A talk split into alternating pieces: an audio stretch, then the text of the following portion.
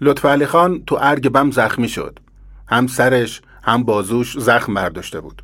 حالا اووردنش کرمون و زنجیر به دست و پا در برابر دشمنش وایساده آقا محمد خان بهش گفت هان لطف علی سلامت کو. شاه زند گفت مردی نمی بینم تا سلام می کنم. آقا محمد خان برا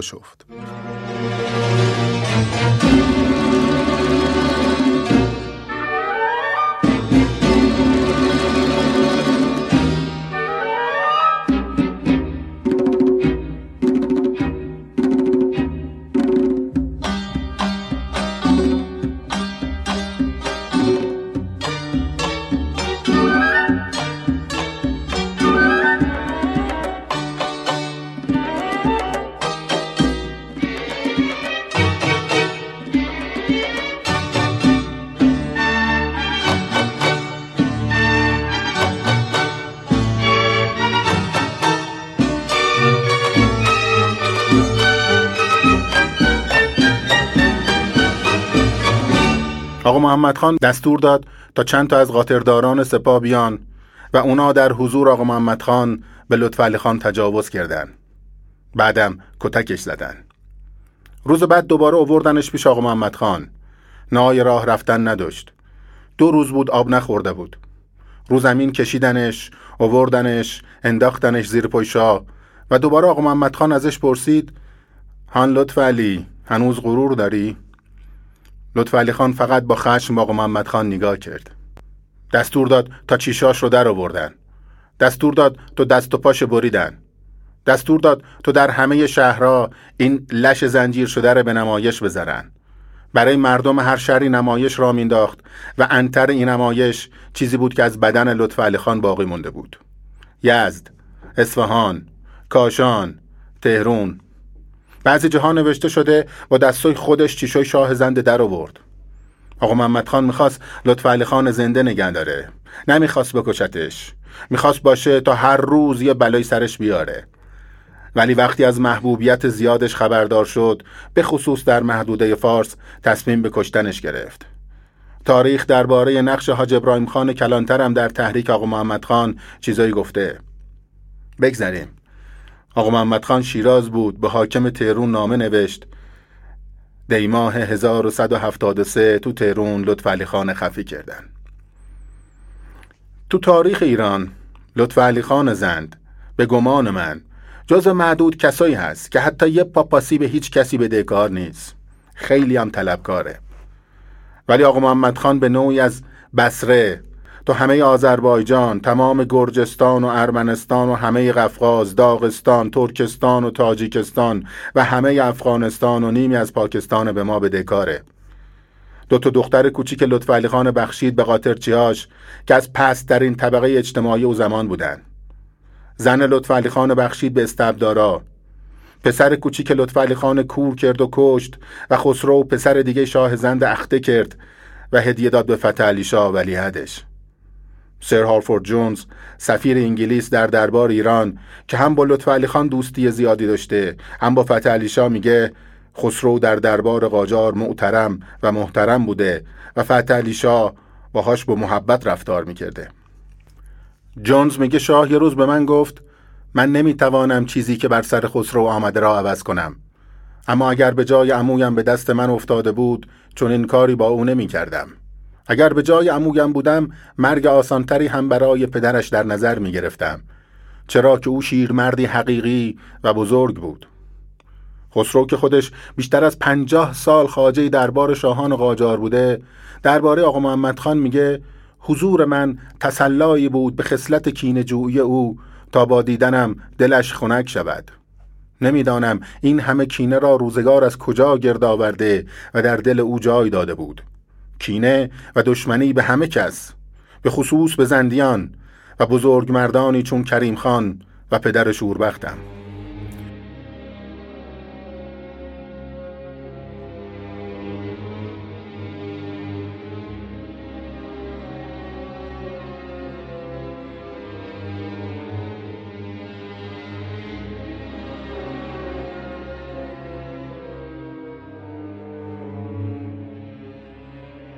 من نمی‌دونم تو اینجا شما چه برداشتی از آقا محمد خان داری. ولی بذارین یه چیزی هم از عباس امانت براتون بگم. امانت میگه از دوره افشاریه سرزمین ایران درگیر ناامنی های درونی بود و زمانی که قاجارها آمدن ایران در وضعیت بدی به سر می برد و ایران به شکل امروزی مدیون آقا محمد خان قاجار است. هرچند که پادشاهان بعد بخشهایی از ایران را از دست دادن ولی خاک اصلی به صورت ایران از زمان آقا محمد خان شکل گرفت و می شود به او عنوان قهرمان ایران داد. باور خود منی است که اگه آقا محمد خان این همه بدی نمی کرد اگه این همه خبیس و کینه ای نبود و اگه جانشینانش اون همه خرابکاری نمی کردند کارای بزرگی که انجام داد در حافظه تاریخی ایران میموند و امروز جایگاه بهتری داشت. یعنی چیزی که آرزوی خودش بود. شاید بهتره بگیم زمانی که لطف علی خان باید شاه میموند و آقا محمد خان باید میمرد لطف علی خان مرد تا ایران بمونه و آقا محمد خان چرا که دو پادشاه در اقلیمی نگنجند. و زمانی که این یکی باید میموند یه خربازه او رو هم از ایران گرفت تو تاریخ به همه بخنده.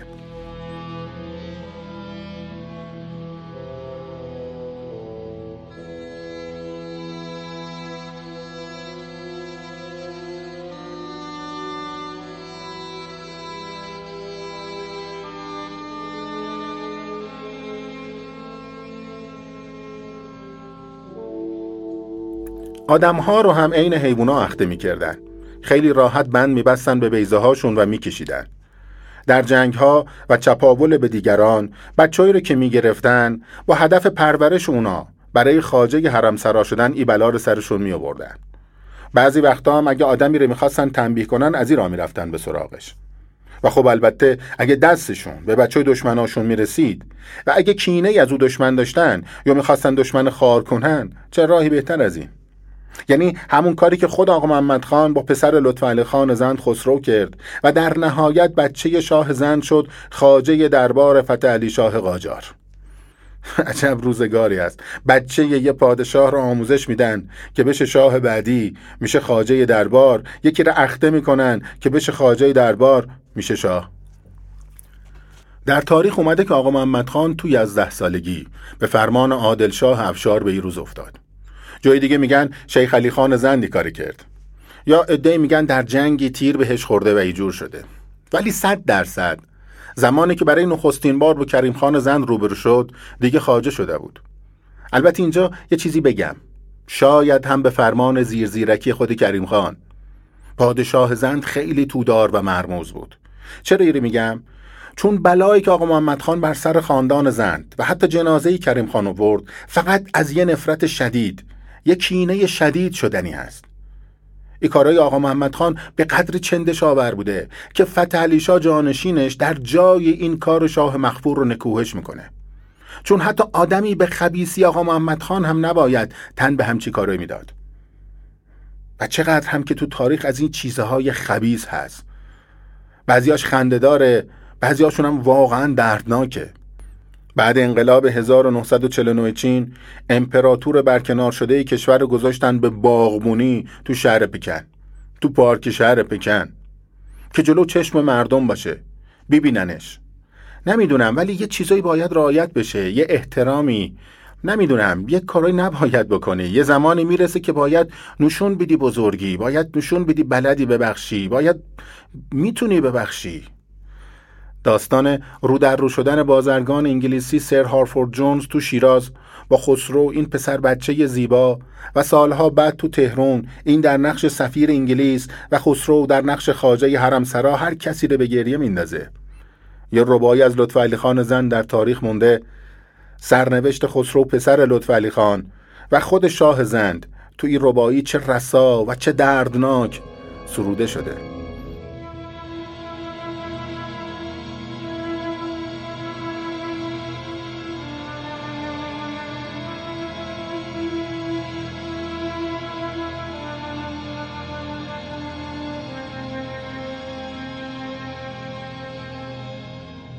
آقا محمد خان بعد از ساکت کردن برادراش شمال ایران امروز رو دیگه کامل گرفت.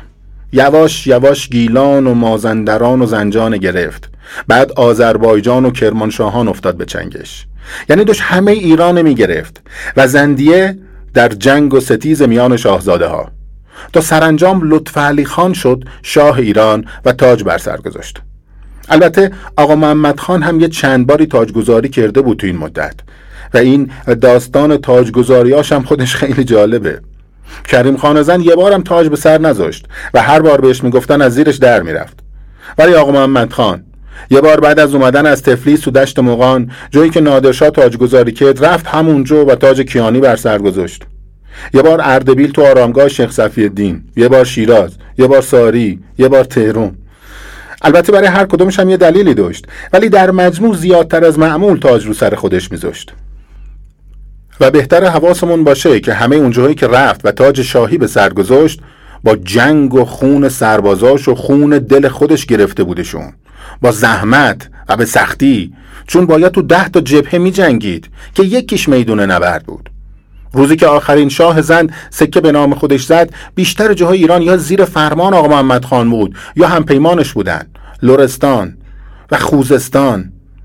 بعد رفت سراغ کردستان. یز دستش بود. فقط جنوب ایران دست زندیه بود. اینجا شاید بهتر باشه یک کم به این فکر کنیم که چی جور آقا محمد خان این همه ایل، طایفه، شهر و استان گرفت و اونام پذیرفتن. آدم یاد سریال دایجان ناپل اون میفته و فکر می‌کنه حتما دست انگلیسی ها تو کار بوده. آخه خیلی نشدنی هست همچین چیزی. خیلی تکرار نشدنی هست کار آقا محمد خان. او زمان بین اون همه مدعی پادشاهی یه اخته در برابر این همه مردان پرطرفدار و اون همه کاریزما و جذبه که اونا داشتن. و ای هیچی هیچی. تازه اگه چیزی هم داشت دلبر نبود دل به همزن بود.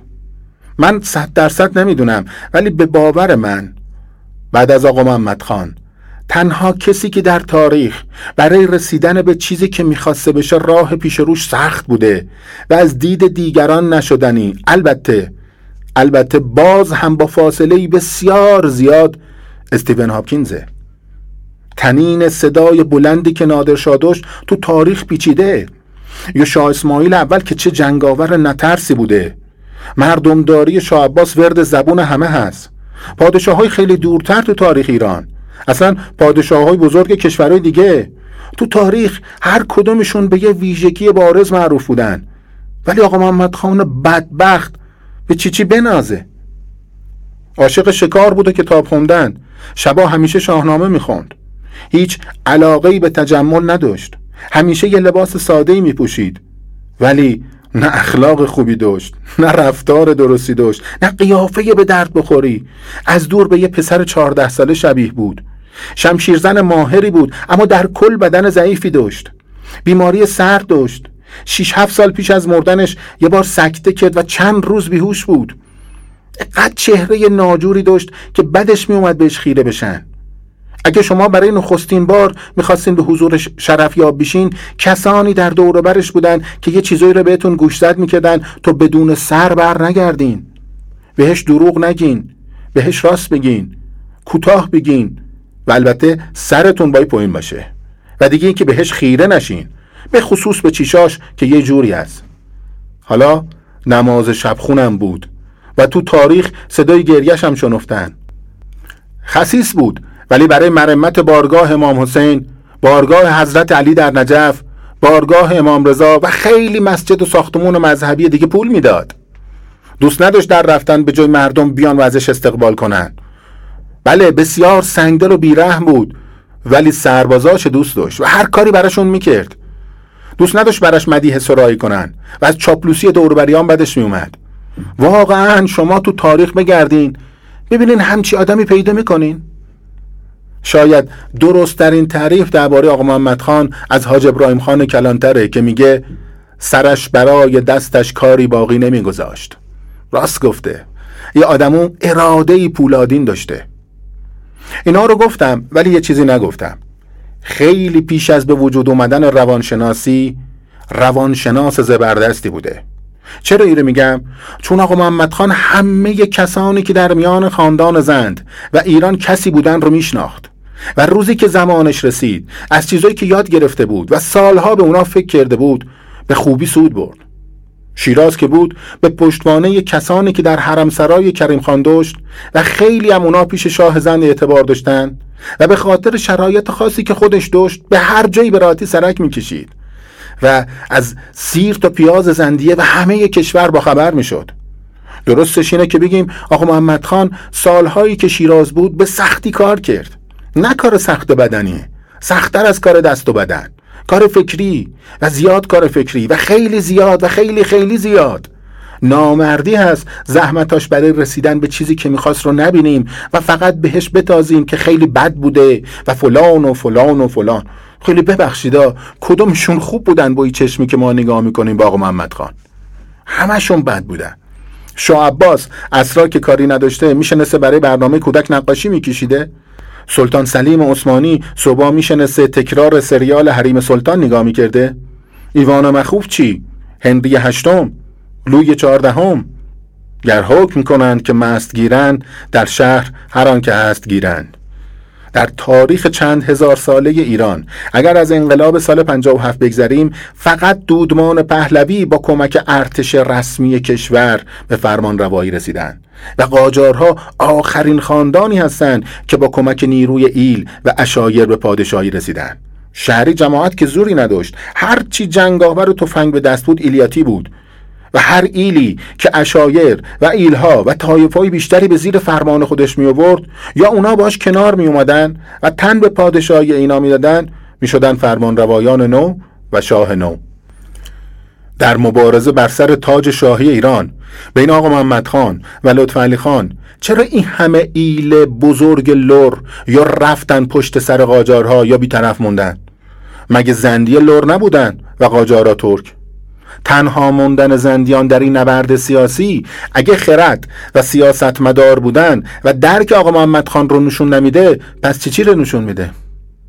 فتح شاه قاجار یه بار به یکی میگه عمویم کتابی داشت به نام کتاب سیاه که نام دشمنانش و هرچه از آنها می‌دانست را در آن مینوشت و نام شما را در آن با خط بزرگ نوشته بود. شامس آوردید که به دستش نیفتادید. چند تا پادشاه می‌شناسین که 20 سال زمان داشتن که فکر کنن به آینده و کتاب سیاهشون هر روز بازنویسی کنن تا خدا بخواد کی برسه به مرحله چاپ. بله برای رسیدن به تاج شاهی خیلی ها آقا محمد خان کشت. یا شکست داد یا هم پیمانش شدن که البته هیچ کدومشون دیواری بلندتر از لطف علی خان نبودن. بیشتر از هر کسی او دمار از روزگار آقا محمد خان در برد و در بین همه زندیه هم به گفته خود آقا محمد خان تنها لطف علی خان ارزش داشت. این اخته با چیشو ریزه میزش سرنوشت همه بزرگان زند پیشبینی کرد و درست پیشبینی کرد. ولی این شناخت به این خاطر نبود که مثلا از ما بهترون بهش می‌گفتن. نه از روی کتاب سیاه می‌دونست. به همین دلیل آقا محمد خان از لطف علی خان بیشتر واهمه داشت تا کاترین کبیر تزار قدرتمند روسیه و زمان ای رو نشون داد. در میانه راه اصفهان و شیراز بعد از گردنه تخت جمشید آقا محمد خان و لطف علی خان با هم روبرو شدند. لطف علی خان پیشا پیش سپاهش می جنگید و تا مرز پیروزی رفت. و ای که اون روز دشمن داشت پیروز می شد رو آقا محمد خان بعدها خودش یه بار اعتراف کرد. لطف علی خان سوار بر اسب. حتی تا چند متری سراپرده آقا محمد خانم رسید. ولی با خیانت دیگران و اشتباه خودش در آخر شکست خورد. جنگی که قاجارها چهل هزار تا نیرو داشتند و سپاه زن فقط پنج هزار تا بودند. بعید می‌دونم در تاریخ کسی باشه که به اندازه لطف علی خان هم جسارت و هم هنر جنگیدن با نیروی کم در برابر نیروی زیاد رو داشته باشه. با توجه به اینکه دشمنش خودش یه نابغه بزرگ جنگ بود. یه داستان دو خطی بگم که شاید نشون بده آقا محمد خان چه نگاهی به بزرگترین دشمنش داشت. سالها بعد از مرگ لطف علی خان یه شب سه تا زن فتحعلی با هم زاییدن. هر سه پسر. خبر با آقا محمد خان دادن تا چشم روشنی بگیرن. و آقا محمد خان گفت یکی بزایند لطف علی خان بزایند. بله یکی بزایند لطف علی خان بزایند.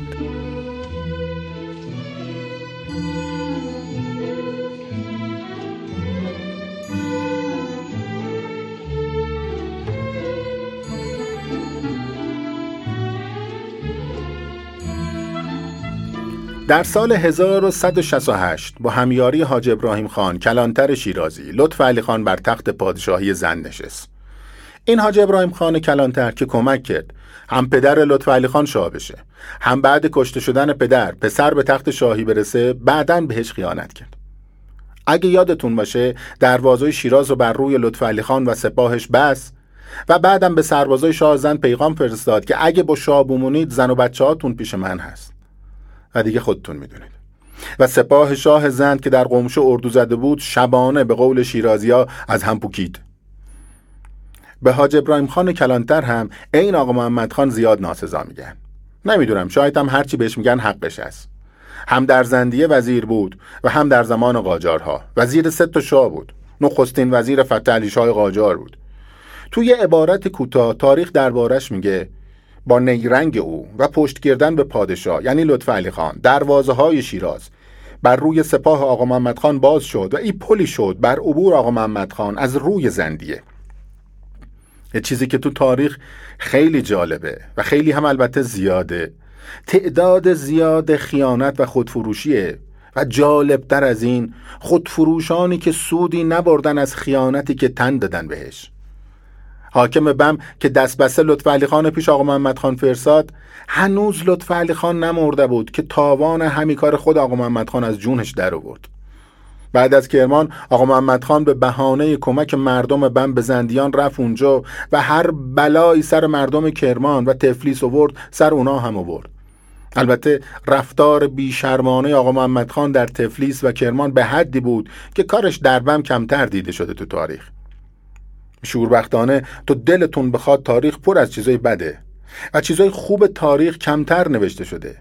و اگه چیزای قشنگی که گاهی تاریخ به اونا اشاره می‌کنه نبود من فکر می‌کنم واقعا خوندن تاریخ این کار جهان بود.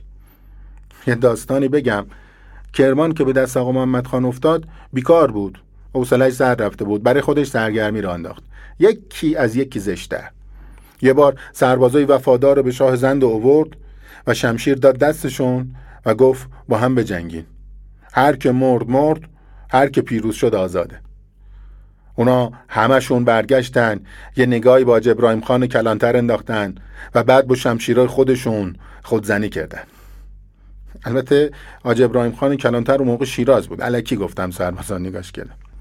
شاید خیلی ها فکر کنن که حتما با وعده شاه قاجارا هست که وزیر زندی خودشی میفروشه. شاید اینجوری بوده و پوی پول و مقام و این چیزا وسط بوده که حاج ابراهیم خان کلانتر در نهان با آقا محمد خان پیمان و دوستی بست. و شایدم خیلی چیزای دیگه. ولی من می‌خوام اینجا یه چیزی بگم و بگذرم تا بعد. حاج ابراهیم خان کلانتر میگه لطف علی خان دلاور بیباک است اما برای پادشاهی مناسب نیست. و برعکس او آقا محمد خان قابلیت انجام امور سیاسی مهم را داراست و پادشاه بهتری می شود کاری ندارم که آینده ایران با قاجارها چی شد. ما 250 سال بعد از کاری که شده نشستیم تو خونه و شاید توی پادکست تو در بیاد هنوز کرونا هم باشه و ما تو خونه مونده باشیم و از بس حوصلمون سر رفته باشه احتمالا با گوشی موبایل داریم به داستان گوش میدیم. و برامون سخت نیست که یکی رو بیگناه و یکی دیگر گناهکار بدونیم. همه اونا هم دیگه مردن و استخوناشون هم دیگه نیست تو بخوان از خودشون دفاع کنن. حاج ابراهیم خان کلانتر یه دیوان سالار بزرگ و کارکشته بوده. آیا امکان نداره برای کشورش تصمیمی گرفته باشه که برای خودش هم سخت بوده؟ بماند که خود حاج ابراهیم خان و همه دار و دستش و دوستاش و خونوادش فرجام تصمیم و دوراندیشی و درایت حاج ابراهیم خان کلانتر هم دیدن. هم با تمام وجود با گوشت و پوست و استخون احساس کردن. حالا دیگه گذشته. ولی اگه شما به جای حاج ابراهیم خان کلانتر بودین بین یه پادشاه و پادشاهی دیگه بین این خاندان و اون خاندان کدوم رو انتخاب می‌کردین؟ وقتی پای کشور شما در میون هست. کسایی که از بعد از کریم خان وقتی نام پادشاه شدن به میون اومد راحت ترین کارشون برادر کشی بود. آیا شایسته موندن بودن؟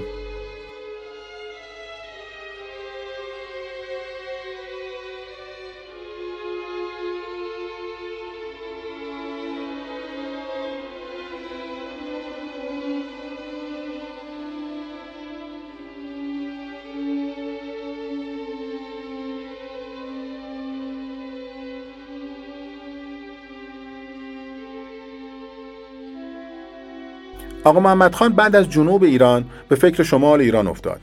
رفت سراغ آراگلی والی گرجستان که به پشتوانه همکیشی با روسا ساز مخالف می‌زد. البته پیشتر یه زهر چشمی از روسا گرفته بود. روسا تو بهشهر برای خودشون کارخونه زدن و دم و دستگاه درست کردن و حالا امتیازات دیگه هم می‌خواستن که این البته شیوه استعمار کهنه بود که برای کار بیاد بعد چیزای دیگه بخواد نباشه یا میزبان بگه نه خودش ارتش بیاره. نمونه بارزش هند لیبی مصر کنگو. آقا محمد خان کلا بساتشون ریخت و دریا بهشون گفت حالا برو جمعش کن. و البته کاترین کبیر هم خیلی بدش اومد از این کار. اینجا دوباره یه چیزی بگم. آقا محمد خان زبون روسی بلد بود. یعنی می‌خوام بگم قشنگ روسا رو میشناخت. و البته بجز پارسی و روسی عربی و ترکی هم بلد بود و با زبان فرانسه هم تا حدودی آشنا بود. آقا محمد خان دو بار به قفقاز که سرحد خاک ایران بود و بعدش می‌شد روسیه لشکر کشید. جایی که حالا شدن کشورهای آذربایجان، ارمنستان، گرجستان و سرزمینهای به نام قره‌باغ و داغستان و همینجوری برو بالو. دو تا از کسایی که تو قفقاز از فرمان بردار شاه ایران بودن سرباز زدن. دو تا بزرگش یکی آراگلی گرجی بود یکی هم ابراهیم خان جوانشیر. دقت کنید که شاهرخ شاه افشار یا برادرای آقا محمد خان یا جانشینای کریم خان مشکلی که با آقا محمد خان داشتنی بود که می‌گفتن تو شاه ایران نیستی ما هستیم. ولی ای تو و مثلا فرمانروای مرف و بخارا همه را رد می‌کردن و می‌گفتن ما جدا هستیم. ایران کی اصلا؟ و این چیزی نبود که آقا محمد خان بپذیره و بگه باشه شما برای خودتون برین سیزده به در ما هم برای خودمون.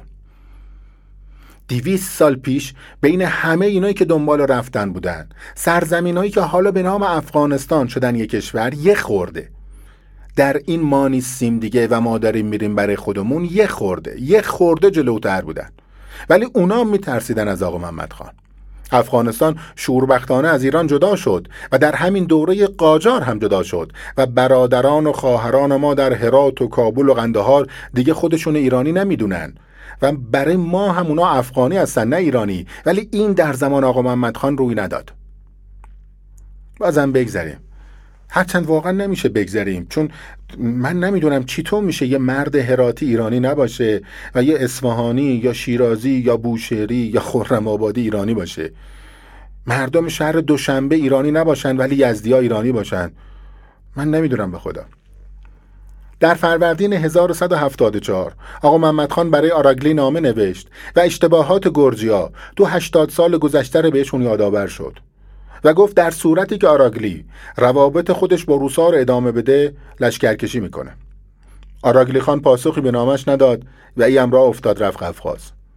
با وجود مقاومت دلیرانه گرجیا آقا محمد خان پیروز شد. آراگلی خان که کم اوورده بود فرار به تفلیس. آقا محمد خان تفلیس هم گرفت و اونجا هم پدر مردم بدبخت در آورد. دستور کشتن مردم و چپاول شهر. عده زیادی از روحانیون مسیحی با دست بسته در رود کرا غرق شدند. هزاران گرجی اسیر شدند. شهرم شد خرابه. چنان بلایی بر سر تفلیس آورد که گرجستان تا همین امروز دیگه کمر راست نکرد گرجی ها حتی هنوز اروزا رو و کار آقا محمد خان به یاد دارن و در نکوهش کاراش و به قول خودشون ایرانیا مراسمی هر سال دارن. آراگلی شانس آورد و به چنگ آقا محمد خان نیفتاد. چون خبر رسید اهالی شروان نماینده قاجارا رو کشتن و ایم به تاخت برگشت دشت مقان حاکم شروان پیام دوستی فرستاد و آقا محمد خان از تنبیهش گذشت و با پونزده هزار تا از دخترها و پسرای شهر تفلیس که به اسارت گرفته بود به تهرون برگشت. اسیرا برای بردگی به پولدارای شهر فروخته شدند امروز گرجستان برای خودش یک کشور جدا هست و اصلا یادشون رفته که اونا هم ایرانی هستن و برای خودشون تاریخی خیلی قدیمی تر از ایران درست کردن. این خیلی های دیگه.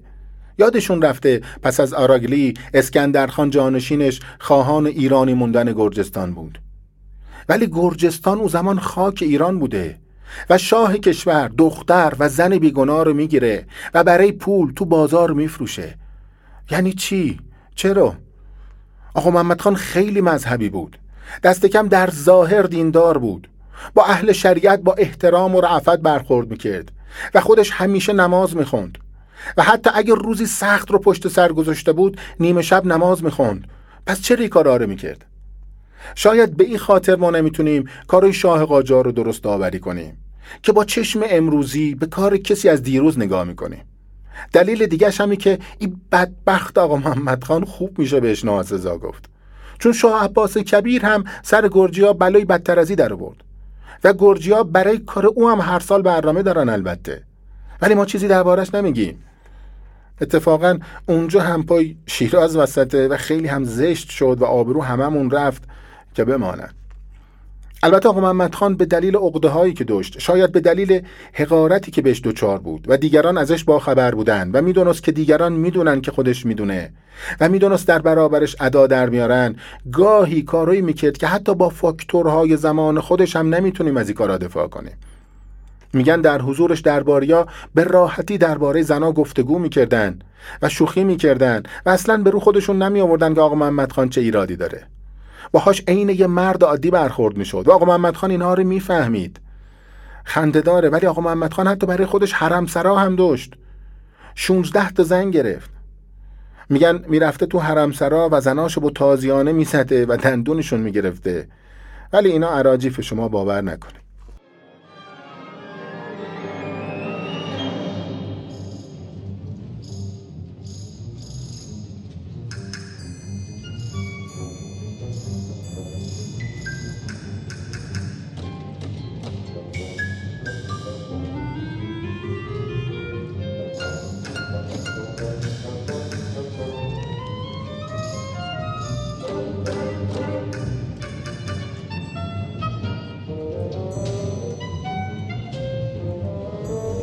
بعد از تفلیس لشکر کشید به خراسان ولی با کلک. یه روز اومد گفت می‌خوام برای نوروز برم بارگاه امام رضا زیارت. شاهرخشاه نوه نادرشاه افشار در مشهد و او حوالی برای خودش شاه بود. پیرمردی کور و محترم. شاهرخ هم در جوانی به دست پدرزنش کور شده بود. در تمام دوره زندیه کریم خان به احترام نادرشاه کاری به فرمان روایی شاهرخ تو مشهد نداشت و گذاشت اونجا برای خودش شاه باشه. آقا محمد خان از راه معمول. عین بقیه راه افتاد بره مشهد. ولی نیروهاش کرد سه دسته. و اونا از راه فیروسکو و سبزوار آرام آرام رفتن سمت خراسون و در مسیر هرچی مخالف قاجارها که دست نشانده شاهرخ بودن رو یا زدن کنار یا اونا تسلیم شاه اخته شدن. آقا محمد خان تا رسید مشهد همون اول کار گفت جنازه نادرشاه رو از خاک بیرون بیارن و به تهرون بفرستن. جنازه کریم خان زن را هم از شیراز آوردن و دوباره یادش رفت که یه پادشاه بایی بزرگ باشه. با چیزایی که از این دو تا پادشاه مونده بود همکاری کرد که نباید. آقا محمد خان تو خراسان البته یه کار دیگه هم داشت. دنبال گنجهای افسانه نادرشاه بود. پس راست رفت سراغ نوه نادر و شارخ رو هم بی نصیب نذاشت. پیرمرد هر چی سوگند خورد. چیزی از گنج نادری نمی‌دونه آقا محمد خان گوش نکرد. شاهرخ سکوت کرد و دیگه چیزی نگفت. به خیاله که شاه رایت او رو می‌کنه. ولی آقا محمد خان دستوری داد. هر چه می‌داند را از زیر زبانش بیرون بکشید.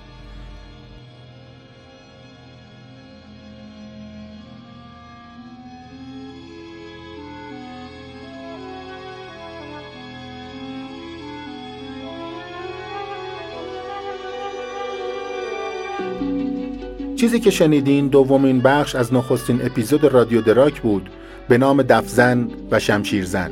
این داستان البته یه بخش دیگه هم داره. رادیو دراک رو می‌تونید در اپلیکیشن هایی چون Castbox یا Overcast پیدا کنید. برای دریافت اطلاعات بیشتر درباره سایر اپیزودها می‌تونید عضو کانال تلگرام ما با نام رادیو دراک بشید. رادیو دراک رو من حمید فرزاد به همراه شهرام ملکزاده بافقی درست کردیم. تهیه متن کار من هست و تدوین و گرافیک کار با آقای ملکزاده موسیقی کار انتخابی بود از قطعات فانتزی برای گروه تنبک و ارکست و آلبوم بیژن و منیژه زندگیاد استاد حسین دهلوی که این هم انتخاب شهرام است. سپاس بیکران از همه کسانی که با نقدی که به ما داشتن کمک کردن این پادکست اینجوری به دست شما برسه و امیدوارم شما هم کار ما رو نقد کنید تا این پادکست هرچی جلوتر میره بهتر بشه. همیشه شاد باشید همیشه بخندید.